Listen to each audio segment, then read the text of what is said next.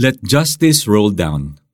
Padaluyin ninyo ang katarungan, gaya ng isang ilog, gayon din ang katuwiran tulad ng isang di natutuyong batis.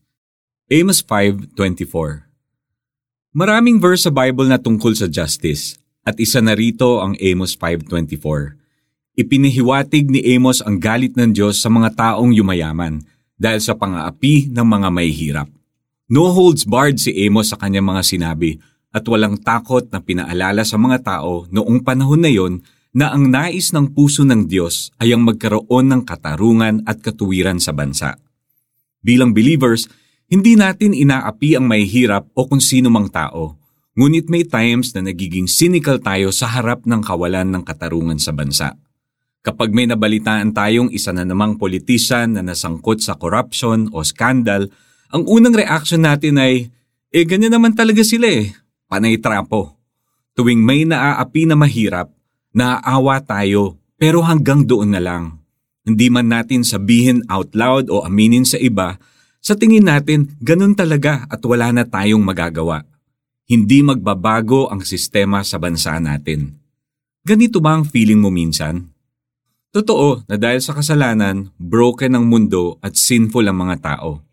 Ngunit hindi ibig sabihin nito ay wala tayong dapat gawin o hindi na tayo pwedeng tumulong sa kapwa natin na naghahanap ng hustisya. Sa abot ng makakaya natin, nais ng ating Diyos na padaluyin natin ang katarungan. Gaya ng isang ilog, ito ang nais ng puso niya at dapat nating naisin bilang mga anak niya. Let's pray.